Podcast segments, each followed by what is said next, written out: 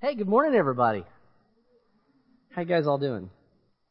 Okay, well, we're going to dive right in here. Uh, we're in the third lesson of a new series about getting a grip. And what we want to talk about is getting a grip on Jesus. And if you recall, all three of these lessons are going to center around one passage out of Matthew, Matthew 16. If you remember in that first lesson, what we looked at is Jesus has a conversation with these guys and he says, who do people say that I am? You remember the answers? They were kind of diverse. Everybody had an opinion about Jesus. And what we're looking at at getting a grip on Jesus is how do we get traction? How do we start moving forward in our faith, in our fellowship? How do we hold on to Jesus? And what we found is there's some choices that we have to make. And the first choice is to choose to grab a hold of the real Jesus and not just the Jesus that you want to be real. You remember that? Who do people say I am isn't going to cut it. And then last week what we looked at is the second choice we have to make, which is how to get ourselves into a position to grab a hold of the real Jesus. We looked at that word blessed. Because Jesus turns the question to his disciples and he says in Matthew 16, well, who do you say that I am? And he says, and Peter says, well, you're the Son of God, the Christ. And Jesus says, Blessed are you. And blessed is the Greek word makarios, which means more than just happy. It means happy and fortunate. It's about being in a good position. So there's two choices already that we've uncovered. We gotta choose to grab the real Jesus, not just the one we want to be real. And we gotta choose to put ourselves in a position where we can grab a hold of Jesus and get the traction. And today we're gonna look at a third choice that we have to make. Well, let's first look at the verse. Matthew 16, 15, and 17. Jesus said, Who do you say that I am? And Simon Peter answered, You are the Christ, the Son of the living God. And Jesus said to him, Blessed are you, Simon Bar Jonah, because flesh and blood didn't reveal this to you, but my Father who's in heaven. See, the next choice that we're going to have to make is between who we're going to rely on to reveal Jesus to us. We're going to rely on flesh and blood, or we're going to rely on God. Now, the first time I looked at this verse, I got to be honest, I wasn't completely sure what Jesus was saying. What's this flesh and blood? How does God reveal Jesus to us? So I had to do a little bit of digging into it to try and figure out what Jesus is actually saying. This phrase, flesh and blood, it occurs about four times in Scripture.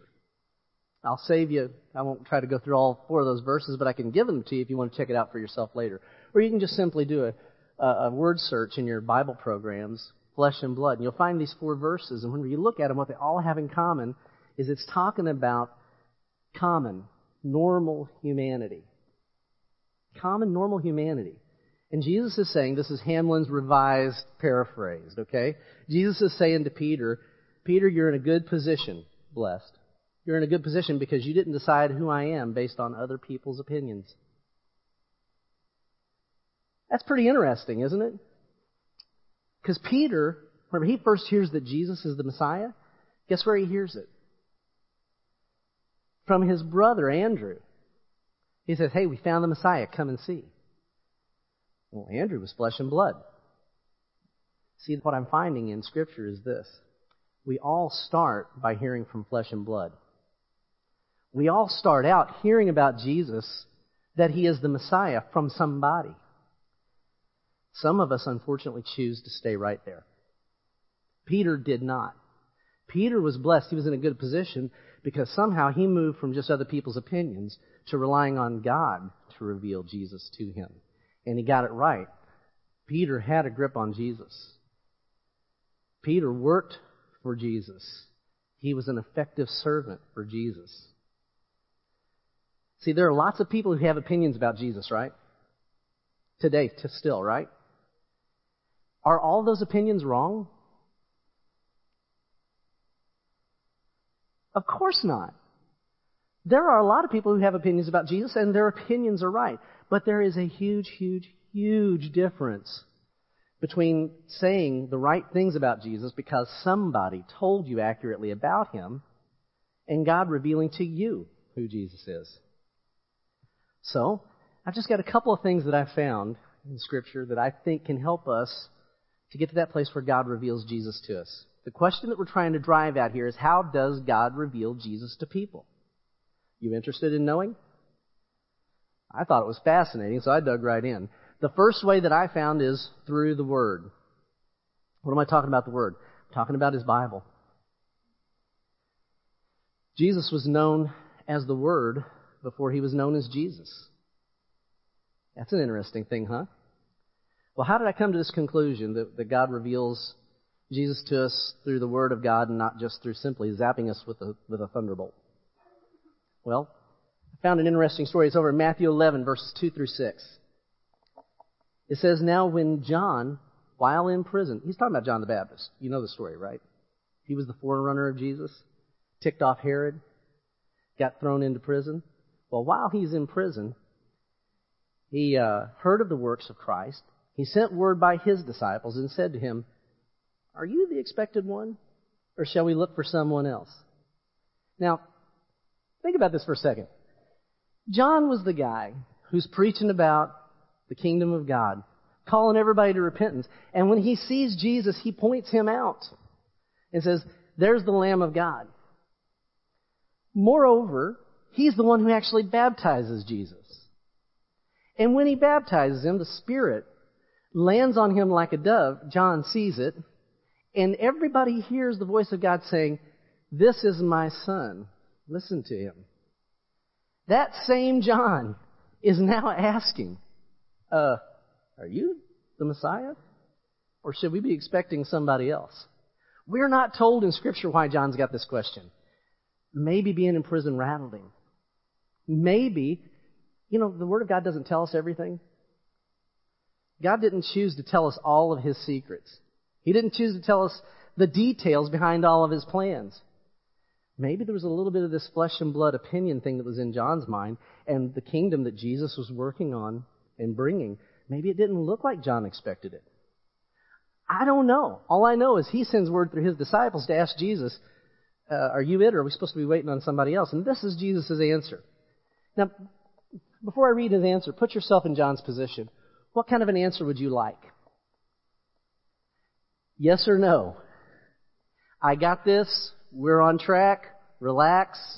It's all good. And that's not the answer that Jesus gives. He gives this answer. He says, Go back and report to John what you hear and see. The blind receive sight. The lame are walking. The lepers are cleansed. The deaf hear. The dead are raised up. And the poor have the gospel preached to them. And blessed is he who doesn't take offense at me. Remember that word blessed. You're in a good position if you don't get offended by me. What kind of an answer is that? He wants to know. He wants it to be revealed again. Is this Jesus the, the Messiah? He wants the real Jesus. He asks the question, and what does Jesus give him? He gives him Bible. These descriptions are found in Isaiah. You'll find them in Isaiah 35 and you'll find them in Isaiah 61. They're all verses that talk about what the Messiah would do. That informs my opinion a little bit. If we want to be able to recognize Jesus, if God is going to reveal who Jesus really is, it's not going to come through the opinions of people, it's going to come through the Word of God. See where I'm going to go with this next? Are you looking in the Word of God or are you leaning on people's opinions? By the way, I'm flesh and blood too. I'm just flesh and blood. I'm going to tell you the best that I know. I'm going to show you from Scripture the best that I know. You rely on me instead of the Word of God, you might miss something. See, the, the thing is, is we can choose certain things. We can choose to get into the Word of God. We can choose for God to reveal Jesus to us. He really, really, really wants to show you Jesus. His whole Bible, his, all of history, God has been trying to say, This is me. I'm here. I'm real. He wants to be found by us. He wants to reveal. Are you going to get in the Word of God and let Him do that? The second step, the second thing that we need to add to this Second way that God reveals Jesus to us is through the Spirit. You ever just sat down to read the Bible and it doesn't mean anything to you? It might have something to do with whether the Spirit's involved. Very familiar passage I want to show you, but hopefully I can show you something, draw attention to something that maybe you haven't thought through. maybe you kind of skipped over. It's in Luke 11, verses 9 through 13. Now, Jesus is talking here, and he says, So I say to you, ask, and it'll be given to you. Seek, and you'll find. Knock, and it will be opened to you. For everyone who asks receives, and he who seeks finds, and to him who knocks it'll be open. Now, if you just stop right there, how badly could you miss the point of what Jesus is saying? Is Jesus saying, hey, I'm your genie? If you just ask, seek, and knock, I'll give you what it is you're asking and seeking and knocking for. Is that what he's saying? Jesus completes his thought, and that's what I want to call your attention to. Let's see what he says here. He says, Now suppose one of you fathers is asked by his son for a fish. He will not give him a snake instead of a fish, will he? Or if he's asked for an egg, he'll not give him a scorpion, will he? If then, you being evil, know how to give good gifts to your children, how much more will your heavenly Father give the Holy Spirit to those who ask him? What is it we're supposed to ask, seek, and knock for? Well, it says here, Jesus is saying that the Holy Spirit is what the Father gives when we ask, seek, and knock. So I'm thinking it's pretty safe to say it, that we should be asking and seeking and knocking for things that God's Spirit provides. Does that make sense? I'm going to go further with this. How many of you guys know what the Holy Spirit provides? Yeah, well, I couldn't quote them to you either. In fact, what I did in your notes is I gave you a, uh, a text link, a URL, to a web page that lists about 50 things in the scriptures that say the 50 things that they found that the Holy Spirit does and the Holy Spirit provides. If you want to ask, seek, and knock the way that Jesus is talking about, if you want a grip, if you want some traction, maybe you ought to take some time to look through those verses and see what it is that God wants to give you. What He gives through the Holy Spirit. Now, I, would be here all day if I tried to take you through all 50 of those. So I'm not going to do that. I'm just going to point out one. And you'll find it in John 15, 26. Paraphrasing what's said there, the Spirit of God guides us into all truth and glorifies Jesus to us and through us. Catching that? See, I really look at this Word of God, these two steps that I'm giving you today, this, this choice you can make, the Word and the Spirit, it, it, I don't know if you can separate them. It's almost like two wings of an airplane. You're not going anywhere unless you got both wings. This word glorifies. The Spirit of God guides us into all truth. That we I think we can put that together. He guides us into all truth.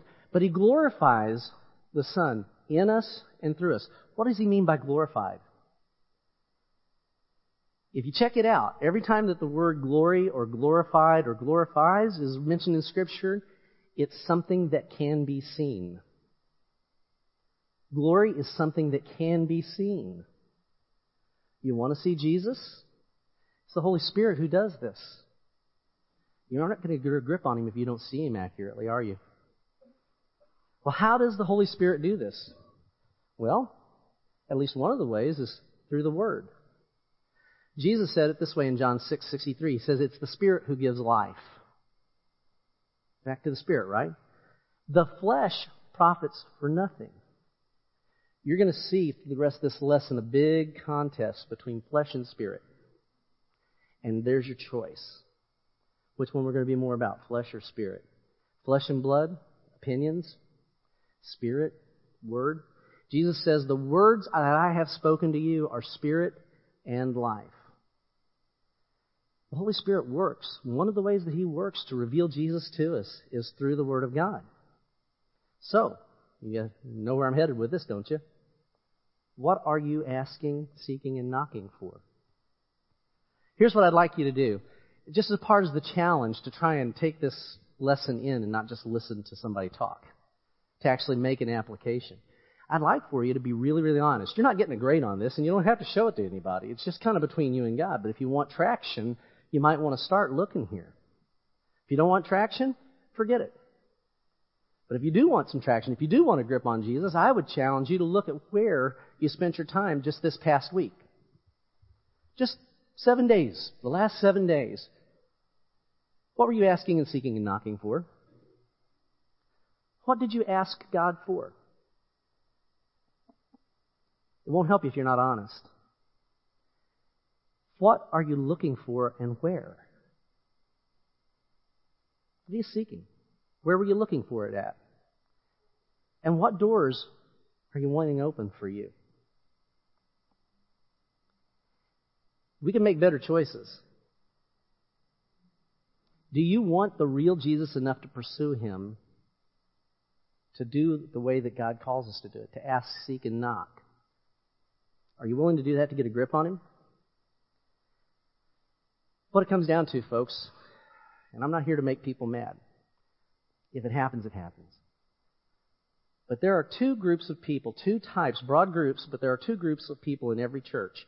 That includes this one, that includes that one, and the one beyond, and the one down there, and all over the world there are two groups of people. And you can choose which one you want to be in. But in every church there are two. There are two in this group. The first group are those who are asking, seeking, and knocking for what they want God to give them. See, somehow flesh and blood is revealed to them that God has been invited into their lives, has been invited into their stories. How many churches today are asking people, will you ask Jesus into your heart? Will you make him king of your life? And what they're really saying is, do you want to add Jesus into your story? Because you're the star in your own story. Folks, I don't think that's what God's invited us to do at all. I think God has invited us into His story. And the second group of people seem to understand this a little better because they're the ones who are asking, seeking, and knocking for what God wants to give them. You catch the difference? It is a huge, huge, huge difference. If you're feeling stagnant, if you're getting nowhere, if your prayers are powerless, if you've got a failing grip on the Lord, you may be in the wrong group. You may have gotten suckered into thinking that Jesus is here to work on your kingdom. He didn't accept a role in your story. He asked you to accept a role in His. The difference between these two groups really comes down to this. It's what they have their mind set on. What is their mindset on? What is your mindset on? Where do I come up with this language, mindset on? Well, it's out of Romans 8. Romans 5 and 8, 5 through 8. Paul said there, he says, For those who are according to the flesh, here's flesh again, set their minds on things of the flesh. But those who are according to the Spirit, the things of the Spirit. For the mindset on the flesh is death, but the mindset on the Spirit is life and peace. Here's your choice, folks. Everybody in this room listening to this, anybody who's listening to it on the internet later, you're in one of these two groups. And the thing I want you to understand is God says you can choose. None of us are trapped in a group we don't want to be in. We can choose, and we have heavenly help to make those choices and those differences. But he says, you set your mind on this world, you set your mind on your kingdom, that's death. But catch what he goes on to say. He says, the mindset of the flesh is hostile towards God. Well, what I'm saying, and I don't like this, but what this is saying is that there are some of you guys in here who are hostile to God. My bet is you don't know it. I know most of you. I bet you're not thinking of it this way. You just don't understand that this is hostility towards God. To be about your kingdom, to be about having your mind set on this world and your things and your priorities and what God does for you. You don't understand that that's hostile to God. Why is it hostile to God? He goes on, he says, For it does not subject itself to the law of God. It's not even able to do so. And those who are in the flesh cannot please God. Remember last week when we were talking about those priorities? I suggested strongly to you that the top priority ought to be Ephesians 5:10, find out what pleases the Lord. That's why it's hostility towards God. If you're not in the Word of God, if you're not listening to the Spirit, if you're not asking, seeking, and knocking for the things of the Spirit, how will you even know how to please Him? Let me ask you honestly, is it even important to you to please Him? Do you love Him? Do you want to see His will done? Do you want to see Him get what He deserves, or are you hung up fighting for what you think you deserve? Those two groups are represented in this crowd. You're in one or the other. Do you really want to stay hostile to God? If you're in that group, it's okay. You don't have to stay. But if you choose to stay, being hostile towards God is not the way of life. It's the way of confusion. It's the way of stagnation. It's the way of death. You can see both of these groups interacting with Jesus in one chapter of the Bible specifically. You find it in John chapter 6. Now, I don't have the time to read the whole chapter to you, but I'll kind of set it up for you a little bit. Jesus has sent out his disciples. They've been taking the gospel everywhere, and they've been saying, hey, listen, the kingdom of God, it's a real thing. It's not just for there and then, pie in the sky and the sweet by and by stuff. It's actually happening. Heaven is invading earth. The king is here. And they had the ability to do some pretty amazing things, and people were catching on. They were hearing from flesh and blood that the Messiah had come. They also had been hearing for years and years and years what the Messiah would be like and what he would be doing. So Jesus wants to talk with his disciples and he can't get them away, so he takes them out into the middle of literally nowhere. Absolutely nowhere. But the people are following. And so they get out there and Jesus ends up feeding 5,000 of them from one kid's sack lunch. This is a pretty cool thing, right? Look what it says here. Says in John 6:15, Jesus, perceiving that they were intending to come and take him by force to make him king, withdrew again to the mountain by himself alone. See, their ideas were not to follow Jesus and serve his kingdom. Whose kingdom did they want him to be king of? Their kingdom. See, they thought, we got a guy who can feed all of us and we don't even have to work. We got a king here, a guy who can be king, and he can build our kingdom. Do you really think that we're so different today? We have people who pursue Jesus for what they think Jesus will do for them, but they really don't give a rip of what he wants them to do for him. They want what they want, not what God wants. These guys wanted him to be king of their kingdom, and look what Jesus does he withdrew from them. See, this, this is sort of the pretext of, behind everything you're going to read that's coming on in the rest of this chapter. They wanted him to be king of their kingdom, and Jesus walked away from them. That's what Jesus does when you try to make him king of your kingdom. He'll walk away from you. Why would he do that? You want to stay in that group? He's going to walk away from you. Why? Because you're hostile to God. I hope you don't satisfy yourself with that. I hope that you'll want something different. So Jesus ends up walking away from these guys. He gets off by a mountain by himself, and then he says, okay, let's just get away. We're going to Capernaum, and he's going to start teaching there. Well, this crowd that had just been fed the night before wake up and realize that Jesus is gone. So what do they do? They follow him to Capernaum. And look what Jesus says to them. It's in John 6:26. He says, "Truly, truly." Whenever Jesus repeats himself like that, truly, truly, he's saying, "Listen, this isn't an argument. This is the fact. Truly, truly, I say to you, you seek me, not because you saw signs, but because you ate of the loaves and were filled." You know, we have a study called Seeking God. How many people have gone through that and what they've gotten is, I want to seek God for what He'll do for me? I find it interesting that it says, You're seeking me not because you saw the signs, but they had been fed. 5,000 of them had been fed from this kid's sack lunch. Apparently, that's not the sign that they were supposed to catch. Maybe it was the stuff that the Word of God had revealed. Remember Jesus' answer to John? This is the kind of stuff that the Messiah will do whenever he is making things right, because that's what the kingdom of God does. It restores things. It makes all things new. That's what Jesus is about. about making things right, heaven invading earth and taking over. And these guys, they just want their kingdom. They're here for what Jesus will do for them.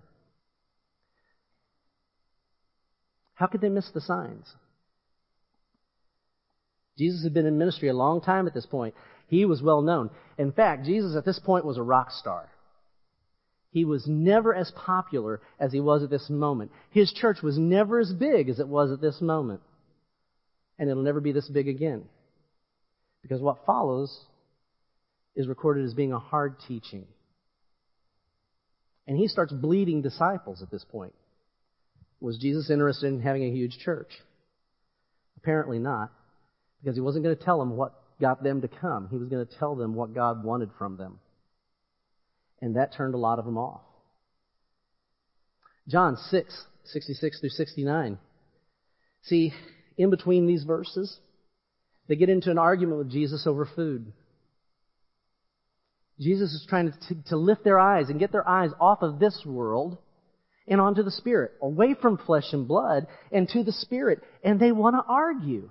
And they come up trying to use Bible against Jesus. And they said, Moses, our forefathers, he fed them manna in the desert. And Jesus keeps trying to redirect them. Don't work for food that perishes.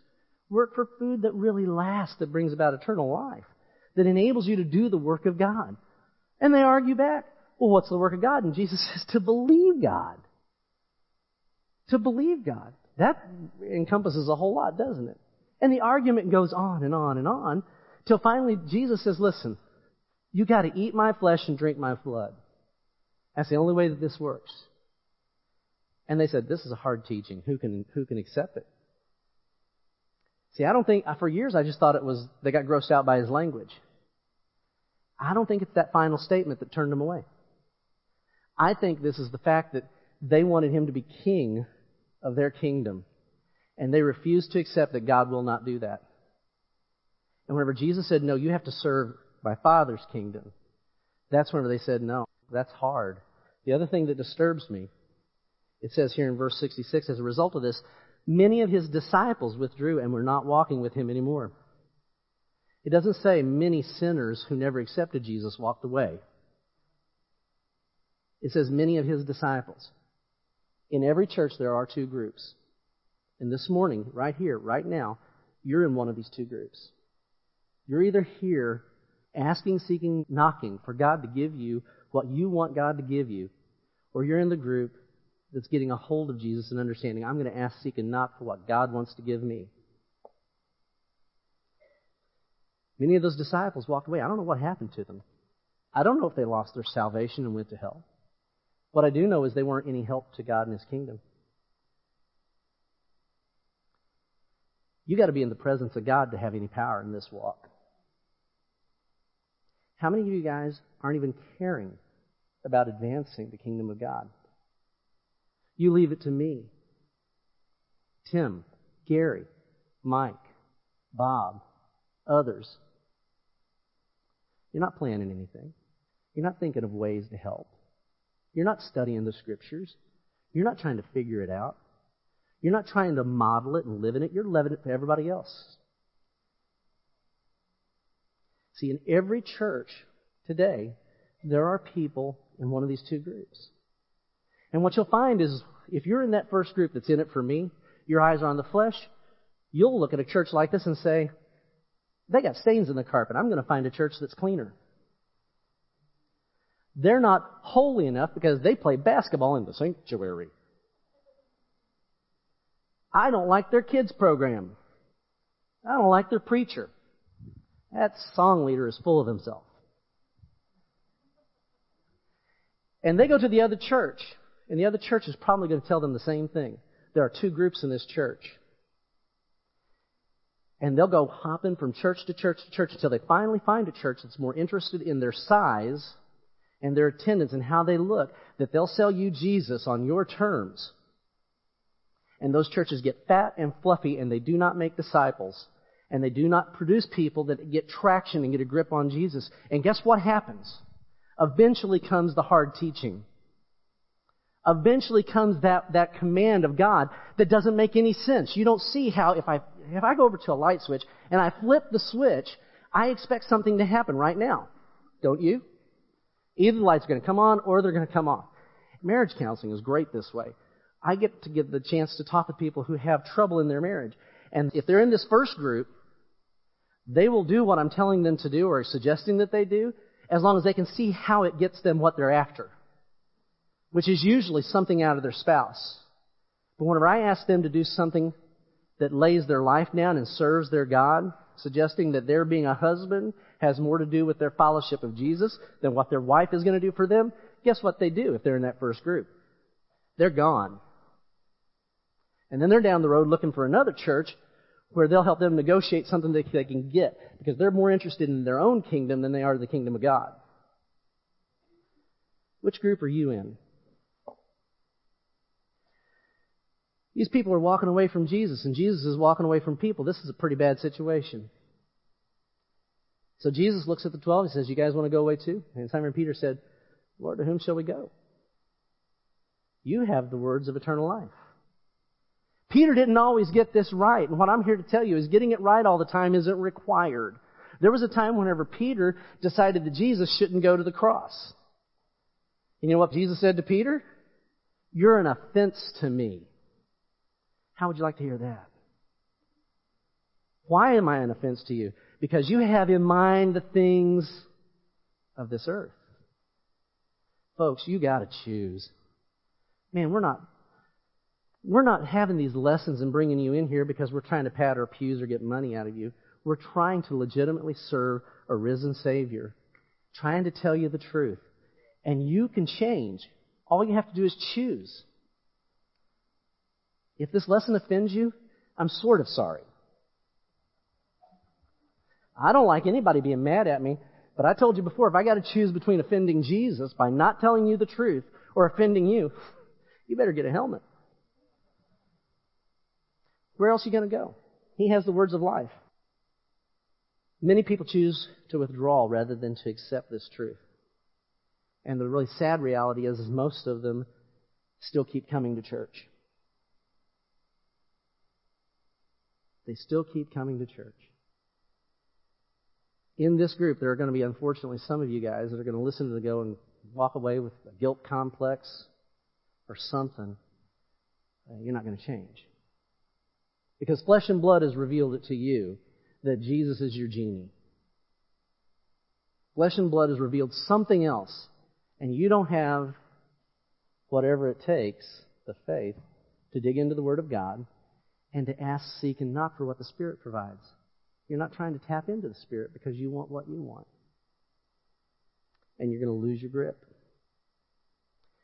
For sure, you're going to end up not being any help to Him.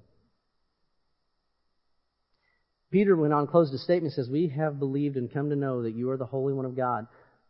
See, the reality is, is when God reveals Jesus to you as the King of His kingdom, you follow. You don't get it perfect, but you follow. None of us knows it all. But when you find out something new that pleases the Lord, you follow. And following Jesus sometimes takes you places you would really rather not go. It, it puts in question your retirement. It puts in question who you're going to marry, who you're going to date, what you're going to do for entertainment, your lifestyle, your future. It'll put all those things on this earth in question. But if you realize who He is, it's so worth it. Because I'll tell you what, that isn't the only picture. I can tell you, I've been a Christian now for almost 40 years. And I, am, I still don't have a perfect grip on Jesus. I'm trying to learn how to get my better grip.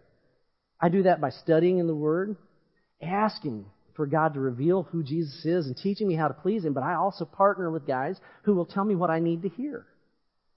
Who will remind me whenever I'm starting to lose my grip. They'll tell me whenever I, I shouldn't do it this way, I should do it that way. Most of the time, I really don't want to hear that. Most of the time, I don't like it. But they're not my enemies. I've asked them to help me. And you know what? nine times out of ten, where they give me a suggestion, it might be better to serve God by doing this than by doing that. They're right. On that tenth time, I just yell at them. Right, Tim? uh, okay, if I, was, if I was actually truthful, I probably don't yell about the tenth time. I probably yell about the nine. And then I go ahead and do it anyway and go, huh, you guys are right. Well, welcome to the club. I'm just telling you, we're not saved because we're perfect or we get this right. I'll go too long. I'll start talking about grace. I want to wrap this up for you real quick. This is the next part of this follow-up challenge I really want to give you. Folks, you can choose. Praise God, you can choose. If you find yourself slipping from one group to the other, if you go from what you ought to be to what you shouldn't be, okay, sometimes our tires spin. Change. This is something you can do. God will work with you right where you are. He'll help you take the next step, whatever it is. But ask, seek, and knock is your side of it. Ask, seek, and knock is up to you. You going to make that choice? I'd like for you to spend some time this next week. See, here's what I got in mind for you. I want you to do a comparison. I want you to look back at last week and see what you asked God for, what you were seeking and where you were looking for it at, and what doors you were really wanting to open for you. And I want you this week spend some time asking God to reveal Jesus and guide you to truth. God answers those kinds of prayers. Spend some time seeking Jesus in the Word. Don't just read the Bible so you can say that you read the Bible. Don't just read the Bible so that you can figure out some cute, clever twist on a scripture that makes you feel important about yourself. Read scripture looking for Jesus. Trying to find Him. Asking God to reveal Him to you. See, it's much better to have a good question than it is to have a good answer.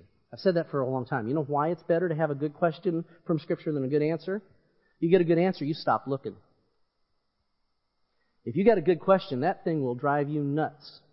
And you'll keep digging and you will find gold that you never thought you would find. Sometimes the journey is so much bigger than the destination. Spend some time seeking Jesus in the Word stop making excuses. And lastly, why not knock on the doors that God wants to open for you? Do you have any idea what kind of things He wants for you? He wants good things for you.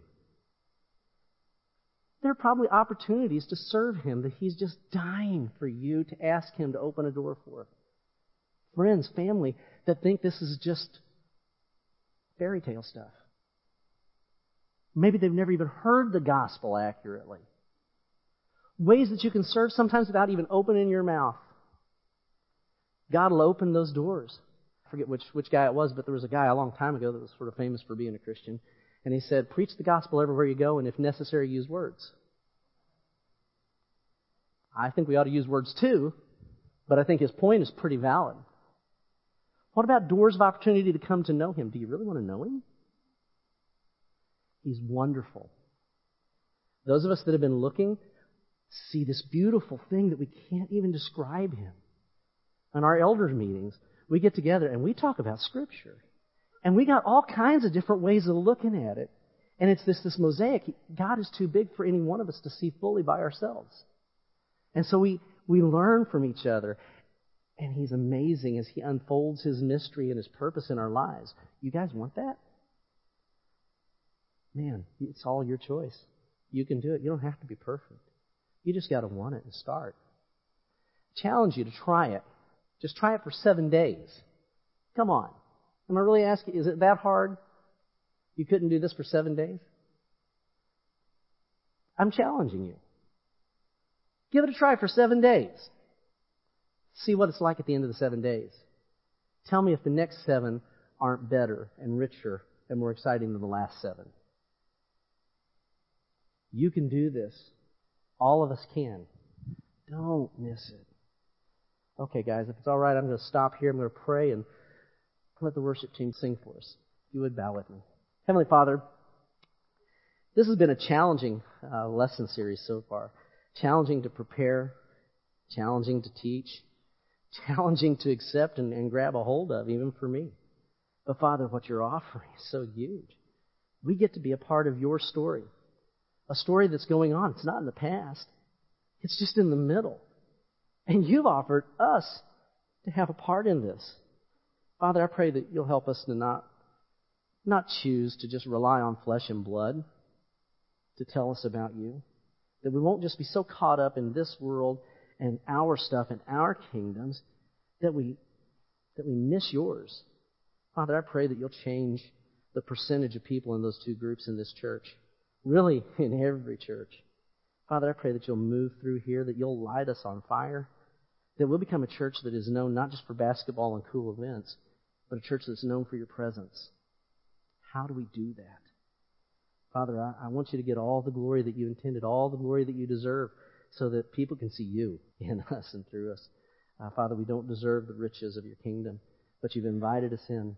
Father, help us to be so grateful. Father, I pray that you'll fill us with your spirit and lead us where you want us to go. It's in Jesus' name we pray. Amen.